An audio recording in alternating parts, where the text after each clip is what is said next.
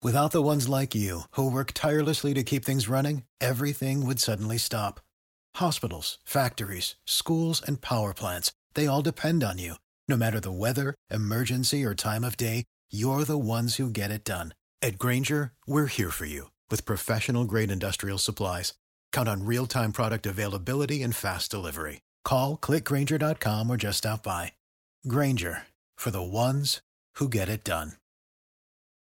It's time to play like a Jet with your host, Scott Mason. Play like a Jet. What does that mean? Drops the throw, steps up, floats a bomb up the right seam, looking for Anderson. He's got it! They're not going to catch him. He's going to go the distance. Touchdown! Sam Darnold dials it up to Robbie Anderson. 92 yards! Anderson, too much deflected, and picked up Mosley. He'll take it in. It's a pick six and a touchdown. Bell into the middle of that line, and it's a touchdown. Big return for Crowder. 85 yards. Pass thrown. There was contact with the quarterback, and it's incomplete. They got pressure on Prescott. It was Adams who came blitzing in. Hill hit immediately when he got the handoff.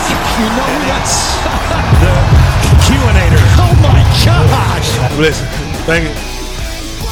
From the TOJ Digital Studios, courtesy of The Athletic, a subscription based sports news site for real fans. It's a great mix of national voices that you already know, like Jay Glazer, Mike Sando, Mike Lombardi, the late great Don Banks wrote for The Athletic too, and awesome local writers. In fact, one of my buddies, Arif Hasan, covers the Vikings, and I was just reading an awesome article that he wrote about this critical offseason for the Vikings. So if you're somebody that likes coverage of your own team, great. Plenty of that. But if you're somebody that likes coverage of other teams like I do, you can get tons of great writers that cover teams besides your own. And as I said, great national writers too. And here's the best part not only do you get first rate reporting, but you get all kinds of great analysis, advanced analytics, in depth player profiles, and more. And it's completely ad free. No clickbait, just great content. Pro sports, college sports, the athletic has it all. So if you're not subscribing yet, you're really missing out.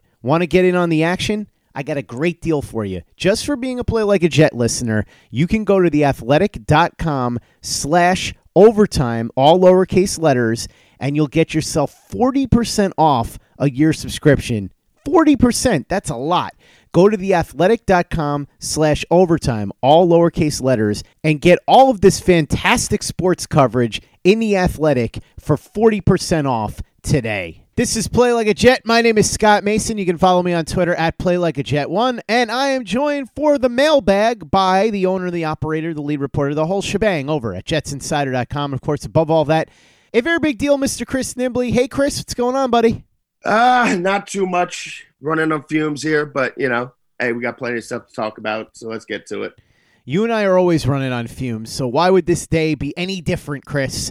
And one thing that we can talk about, since you said we should get right into it, before we get into the mailbag, is this bizarre feud between Darrelle Revis and Richard Sherman. Now, if you go back and track the history, it was Sherman who started this years ago, talking about Revis and how he was overrated, and Sherman saying he was better. And it went back and forth from there for years.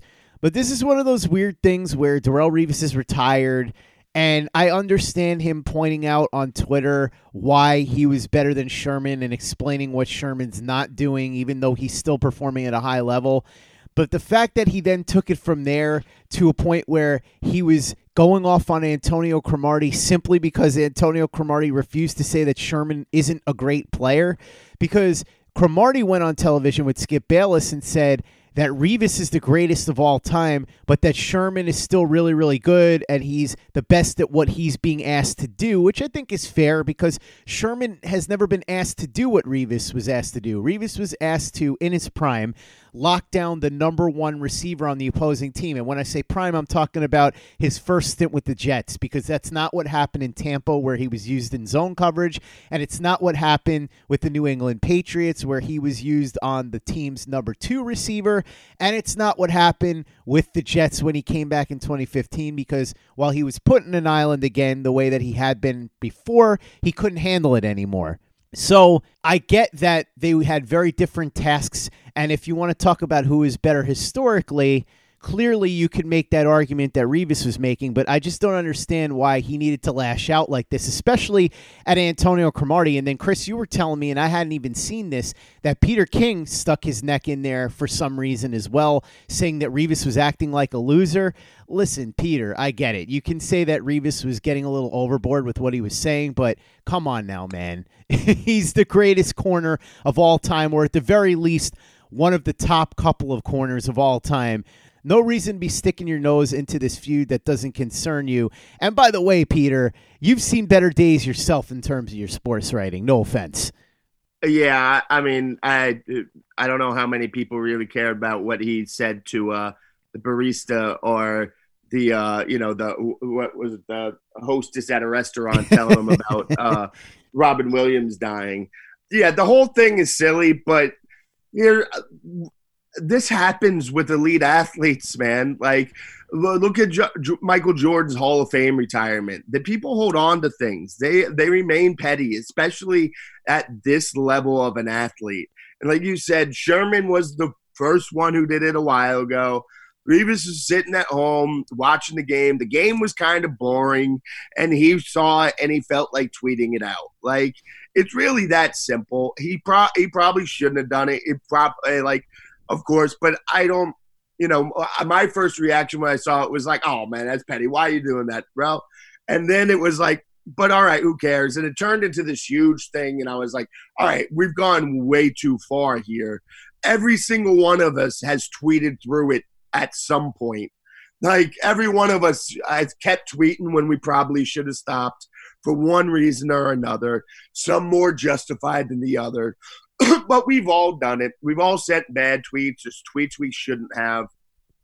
Where where I do think he went wrong was the Cromartie thing, but mm-hmm. I think he probably just it, he didn't even like the red. It didn't even register that Cromartie was like, yeah, Revis is the greatest. He just focused. He probably like ignored that or didn't even hear that, and just thought Cromartie was on there defending Sherman. Um, and Cromartie's right because as much if you're going to compare the two of them and the prime, then yes, Revis gets the edge because of being asked to follow the team's best receiver one on one completely on an island. Richard Sherman ha- hasn't been asked to do that. But if I'm just sitting here judging Richard Sherman, I'm not going to knock him for that because that's what he's asked to do, and he's excellent at what they've asked him to do.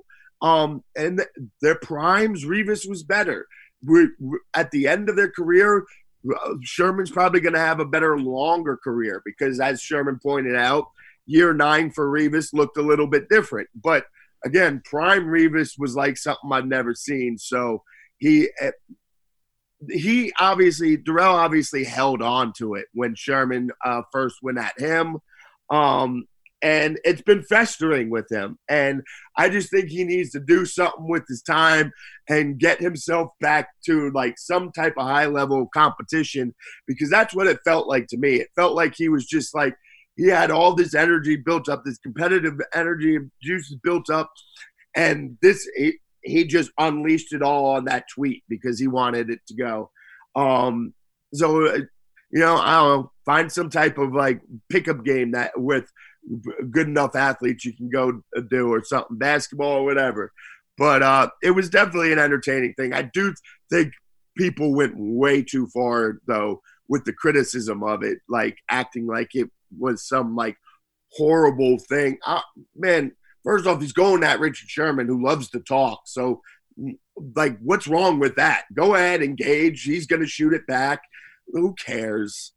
The Cromartie stuff is where I think it went way over the line because then he started talking about how you remember when we were in meetings and the coaches told me that I had to cover for you because you couldn't take on such and such receivers? And it's like all right now we're getting into the weeds and you're revealing things that don't need to be revealed publicly against a teammate who by the way was saying that you're the greatest of all time was backing you even if he wasn't trashing Sherman. So I thought that was really a bit odd there's a reporter on Twitter, and I don't remember what his name is or who he writes for or what he actually does, but he does a funny thing where every day he puts out a list of people who need their phones taken away for the day. Revis definitely would have been on that list after the Antonio Cromartie tweet. So that's really where I come down on this whole thing. As far as Richard Sherman, by the way, I've had enough of him because as good as he is, this whole no one believes in me, blah, blah, blah, that ended a long time ago. Everybody knows that Richard Sherman is an excellent player. So stop trying to play the victim and act like you're the one that everybody is counting out or something. Nobody's counting you out, Richard Sherman. That's all in your head. And I get that he's trying to use some things to motivate himself, but it's really getting tiresome. I will say, though, for as good as Richard Sherman is, prime for prime, no question about it, Revis was on another level. Revis in his prime was an elite player, one of the greatest to ever play the game of football, which is not something I would say, Chris, about Eli Manning, who steps away from the game of football, retiring after a career that began in 2004 after he was drafted number one overall by the San Diego Chargers and then traded to the New York Giants in a flip for Philip Rivers. Eli played a really long time and he did get the two Super Bowls, but he was a painfully average quarterback for almost his entire career. And I know that he's going to get into the Hall of Fame because his last name is Manning and he's got the two Super Bowls and he played for a million years. But he really shouldn't be in. And this isn't one of those, well, you can't be the Hall of Very Good. It's got to be the Hall of Fame, the Hall of Greatness, the Hall of Excellence. I'm just saying that he wasn't even the Hall of Very Good because he wasn't even a very good quarterback. He was an average quarterback. And people are going to go back to those two playoff runs. But I think that if we're talking about the Hall of Fame, we've got to talk about entire careers. You need to have had a consistently excellent career, and he didn't come anywhere near close. So, all due respect to Eli Manning, who seems like a class act, and I enjoyed watching him play, and he never caused any problems or anything like that. So I'm not trying to cast aspersions on Eli the person, but Eli the player, there's going to be a lot of talk about this, and a lot of Giants fans are going to get all upset when you even dare suggest that maybe Eli wasn't that great. But that's the reality of it. He was a painfully average quarterback who had those two really nice playoff runs, got the two Super Bowl rings, and on the basis of that and his last name is going to get into the Hall of Fame. He shouldn't, but I've already resigned myself to the fact that he will. Yeah, okay. So let me preface this by saying I really like Eli Manning, the person. I like the way he carries himself. I like uh, his sense of humor, how funny he is. I also want to give him credit because what his best quality as a quarterback was how tough he is. Because man, he took a beating, and that Iron Man streak he had going until they decided that McAdoo decided to bench him for Geno. Um, he, he took a, a, a beating, took those lumps, and he was a tough son of a gun. Like he, I had nothing but respect for him as a person. As a quarterback, you said it. He was painfully average throughout his entire career The one single year did he finish with a top 10 DVOA rating, and it was 10th. Like, so the one year he was a top 10 quarterback, and it was just 10th. That's not a Hall of Fame career. They won those Super Bowls because of the pass rush. Um, they they weren't scoring 40 points because Eli Manning was so great. He had good playoff runs. He got hot. Those are by the way, the only two times that they've done anything. It's not like they were constantly in the uh, conference championship games or in the Super Bowl. They weren't making the playoffs otherwise because Eli Manning wasn't good. He was always at the top of leading in interceptions. He was a, just an okay quarterback. He was NFL level average quarterback for most of his career. One year, top 10. that does not get you in the Hall of Fame. Two two Super Bowls playing in New York. New York media will end up getting into the Hall of Fame, but he should he shouldn't. And I was at a friend's house a couple weeks ago, um, when the night that the the Ravens lost to the Titans, and I was talking to a couple Giants fans about this. I was trying to explain it to them, and they were not having it. They were not listening. Everything I said, they were just brushing off and s- dismissing. But I, I'm sorry, it's fact. He has never been one of the best quarterbacks in the game of his era. And that's the threshold of Hall of Fame. You have to be elite within your era, and he has never been that. What you get from Giants fans typically is you go through the whole thing, you present all the facts, and then they look at you and say, Two rings, bro, two rings. So that's essentially all it's ever going to be, and there's no point in arguing because they're never going to listen. What Eli Manning reminds me of a little bit, by the way, is Jerome Bettis. And I know a lot of Steelers fans would get really mad, but I think Jerome Bettis had that platform. He was a well known name, marketed gimmick, the whole deal. He had a couple of seasons where he was really, really good, but for the most part, he had a very average ish career as a running back, maybe slightly above average, certainly not a Hall of Fame career his career yards per carry average was something like 3.8. So I still don't understand this whole rush to put him in the Hall of Fame either. Somebody asked me how Eli Manning was any different than Curtis Martin and Frank Gore. You could argue about Frank Gore if you want. I'd have to take a closer look at his stats, but I remember him having several elite seasons. And with a running back, it's different than a quarterback anyway, because the shelf life of a running back is much shorter than the shelf life of a typical quarterback, so you have to judge them differently. But with Curtis Martin, every year of his career was elite. And by the way, he was great in the passing game and as a blocker, too. He was a triple threat. So to me, zero argument in terms of Curtis Martin, even if you want to say he wasn't as good as somebody like LaDainian Tomlinson. So he was never the very best running back in the league. He was always among the very best. So that's the difference there. Curtis Martin, always among the very best running backs while he was playing. Eli Manning, pretty much never among the best quarterbacks when he was playing. But I hope he has a happy retirement and perhaps him and his brother and his father will at some point buy a part of an NFL team or something because sounds like that's the goal for the Manning family down the line. Last thing I wanted to talk about before we get into the mailbag, Chris, is the Super Bowl. So we got the Chiefs and the 49ers. This should be a fun matchup. I like the playoffs. I know that the championship games ended up being butt kickings, but we did get one team that came out of nowhere, had that bit of a magic carpet right, kind of the way that the 2009 Jets did in the Tennessee Titans. I'm curious to see what they do in the offseason because a lot of those guys are free agents now. Logan Ryan is a free agent. Ryan Tannehill is a free agent. Derrick Henry is a free agent. Jack Conklin is a free agent. By the way, Jets fans, keep your eye on Jack Conklin. So I want to see what they try to do in terms of keeping that team intact. But the Chiefs now present you with an offense that can score at will, and Patrick Mahomes, who's probably the best player on planet Earth right now and doing things that nobody else in the league or anywhere on earth can do. And you've got the 49ers who don't have that type of special attraction the way that the Chiefs have, and they don't have quite as explosive an offense, but they're the most well rounded team in football. They don't have any real weaknesses. They're good to very good at everything. So this should be a very, very good Super Bowl. And I thought the playoffs overall were pretty satisfying yeah, I've I've enjoyed the playoffs for the most part. You know that uh, the Ravens losing to the Titans really threw me for a loop a little bit. I was disappointed by that. I really wanted wanted to see uh, Lamar versus Mahomes. I was even getting ready to go and uh, head down to Baltimore for the AFC Championship game if that was going to be the case. Um, but yeah, I mean, listen, it's it's hard not to watch San Francisco and be impressed with what they're doing. Um, uh, Kyle Shanahan, uh, his run game, uh, the the way they're just dominating.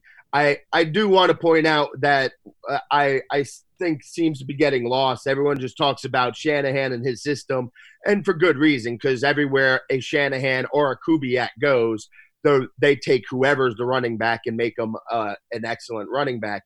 But it's not just them, and it's not just the running back. They have an awesome offensive line.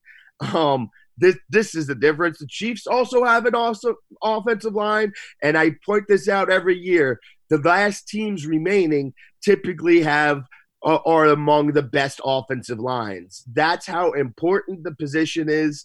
Uh, all those uh, five spots, and it, it's absolutely huge. And having said that, I just don't know how I can pick against uh, Patrick Mahomes because I can break this down and however you want to look at it. It's I can't I can't sit here and say I'm going with Jimmy G over Patrick Mahomes. I know San Francisco's defense is crazy. They're going to put pressure on him, but I just still think, and maybe it'll take a little bit to get going, but I think Mahomes will find a way to uh, beat that pass rush. I don't, I don't know how that cover three scheme is going to hold up against the speed that Kansas City has, all the different weapons that they have. Um, and at a certain point, the, the 49ers aren't going to be able to just run the ball all over the Chiefs. They're going to need Jimmy G to do something, and I don't trust him to do it. Uh, it's not that he can't. Of course, one game sample size, he can have a good game, but the Chiefs do have a, a much better pass defense than most people realize, and they're going to need him to make some plays throwing the ball. And I'm I'm gonna go ahead and uh, continue riding with Mahomes on paper, this is really an interesting matchup, and the odds makers agree as well because the Chiefs are one point favorites. I'd have to look, but I would imagine that's got to be one of the closest spreads in the history of the Super Bowl. You've got the Chiefs in their dynamic offense. Their defense is kind of shaky, but they do have Frank Clark to provide a pass rush as well as Chris Jones on the interior. That's a really nice one two combo.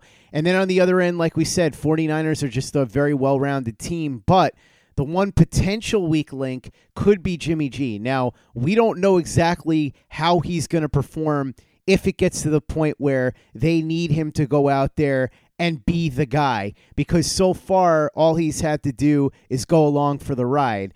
I've seen him play fairly well in 2019, and from what I can tell, he looks to be a good quarterback. Whether he's more than that, we're going to find out over time. But if it gets to a point where the Chiefs get out to a big lead and the 49ers need to score and go toe to toe. Can they do it? That's the important question. I'm not sure. But on the other end of things, if anybody would have the personnel to slow down the Chiefs and Patrick Mahomes, it would be San Francisco. So this really, on paper, is one of the best Super Bowls that you could possibly get. I love the chess matchup here. You got Andy Reid in the mix, you got Kyle Shanahan in the mix. This is going to be fun. And for the first time in a long time, we don't have the Patriots or the Broncos in this thing. We don't have to deal with Peyton Manning or Tom Brady. Chris, I said a couple of weeks ago that with the exception of the 2013 Super Bowl, which was the 2012 season, when Joe Flacco and the Ravens went, the AFC has been represented by Ben Roethlisberger, Tom Brady, or Peyton Manning every single year since 2003 when Rich Gannon went to the Super Bowl with the Oakland Raiders. So some fresh blood, and this will be a fun one coming up. And as we said on paper, an exciting matchup. Play like a Jet. Play like a Jet. And with that, Chris, let's get into the mailbag. And we will start with Sean Stalker, who says Scott and the very big deal, Chris Nimbley. Christopher Johnson hired a coach who led a bottom third offense for three years, but had a list of excuses. In year one, we got the worst offense in the league and a list of excuses. What level of offensive improvement, regardless of excuses, would you be looking for in 2020 if you were Christopher Johnson? It's hard to say because I need to see who they add personnel wise first. But assuming Joe Douglas goes out and is able to significantly improve the offensive line and maybe add a weapon on offense for Sam Darnold, I need to see this offense consistently scoring above league average. But more importantly, I need to see Adam Gase getting the most out of the players that he's got. In other words, Yes, Sam Darnold got a little bit better in 2019 than 2018, but I need to see him get significantly better than that in 2020. Le'Veon Bell was disappointing in 2019, and a big part of that was the offensive line. But even if the offensive line isn't great, I need to see Adam Gase show that he learned from his mistakes of how he used Bell in 2019 and use him more lineup as a receiver because even if he can't run the ball, he can be effective that way, creating mismatches in the passing game. If Robbie Anderson sticks around, I need to see him targeted more downfield. We could go on and on with this, but the point is, I need to see Adam Gase be more creative and make better use of his personnel. I also would like to see better results in terms of the actual points scored from game to game. So I can't give you an exact ranking that I think is fair until I see who he has, but I need to see that he's making the best use possible of the players that he's got. Yeah, um, prepare to uh, be criticizing him all next season because that none of that is going to happen. Adam Gase is not going to change. Uh, maybe, maybe we'll see him use Darnold uh, better. Maybe we'll see that. We did see that three game stretch where he seemed to to get it, and then for some reason went away from it. I I will never quite understand that. Um, but he's not going to change who he is. He's not going to change his system. He's going to continue to try to force guys into his system and to do things his way instead of building around the talent that he has. I do agree with you though. It's it's impossible for us to really try to gauge where they'll be or where they should be until we see uh, what type of offensive line they have in front of Sam. It do they get rid of Le'Veon Bell? If not, if so, then who do they get in as a running back? Um, or will they keep Robbie Anderson? Who else can they get a wide receiver? Because that's all going to be a big factor. If they don't make a huge, huge upgrade to that offensive line, if they get rid of Le'Veon or they let Robbie walk and they, you know, just sign an Albert Wilson and, you know, draft somebody, I'm not, I don't know how you can possibly look at this offense and feel confident and feel hopeful. Even with Darnold going into year three, I, with Gase is the coach, and without those serious upgrades and even taking one of his weapons away from him, I just don't know how you can be hopeful about it. So, um, you know, you got it. Listen, they were worst in the league in offense in pretty much everything here. So, regardless of what happens, you got to figure that it has to be up to at least league average. Yeah, you have to at least be somewhere in there. Um, but I just don't know that I have any confidence that he can he will even do that. Adam Gase has not learned a thing. It's painfully obvious from how this season played out. Uh, I don't see why it would change now. Uh, it's possible, but I just can't can't imagine it. Chris, we've got a ton more questions, but before we get to our next one, I just want to tell you about the people at SimpliSafe. If there's a break in, SimpliSafe uses real video evidence to give police an eyewitness account of the crime, and that means police dispatch up to 350% faster than for a normal burglar alarm. Outdoor cameras and doorbells alert you when anyone's approaching your home. Entry motion and glass break sensors guard the inside, and SimpliSafe protects your home from fires, water damage, and carbon monoxide poisoning with 24 hour a day, 7 day a week monitoring by live security professionals. Protect your home with SimpliSafe. Go to simplisafe.com/slash/overtime today and get free shipping on your order plus a 60-day money-back guarantee. That's simplisafe.com/slash/overtime to save on home security today. Simplisafe.com/slash/overtime. Next question comes in from Adam Gase sucks. That's his handle on Twitter. So I'm not making any commentaries. That's his handle. He says, given depth and talent along the defensive line, do you think the Jets should try to maybe trade one of the defensive linemen they have for a mid round pick? And do you think they could get a mid rounder in return for any of them? I'm not talking about Quinnen Williams, and they can't get much from McLendon or Anderson, so I'm mostly saying Foley, Shepherd, or Phillips. I know the defensive line is important and you still want to have a great unit, but given the team's needs, I just think if they could fetch a good draft pick for one of those guys, it would be something to consider. Just unsure what return they could get for trading any of those three guys that I just named. Personally, I wouldn't trade any of those guys because they're all young, well, with the exception of Shepherd, who I think is about 46, but we'll make an exception because he's Canadian Thanos. They're all inexpensive and they're all really good. So I wouldn't really want to trade those guys because I think that having excellent defensive line depth and having a unit that's strong like that is important. And I also don't think that you would get enough to justify it. I'm not sure what you would get for Foley Fatukasi, maybe a fourth round pick. Is it really worth it for a guy who's so inexpensive and was so stout against the run last year? I don't think I would move any of those guys. Now, listen, if somebody surprises you and offers you a third round pick for Kyle Phillips or something, sure, then go ahead. But I don't think that you're going to get an offer like that. And considering these guys make so little and have produced pretty well, I wouldn't be looking to move any of them. Yeah, I mean, I'd I'd definitely be open to moving one of them, uh, especially like if you could get a third rounder for one of them, I'd do it. Uh, especially in this draft, or depending on who's on board, you know, there's an offensive lineman you still like and you can get him with that pick, go for it. Also, with how deep this receiver class is, you could probably get somebody who would most years go like uh, early second and, and the third round.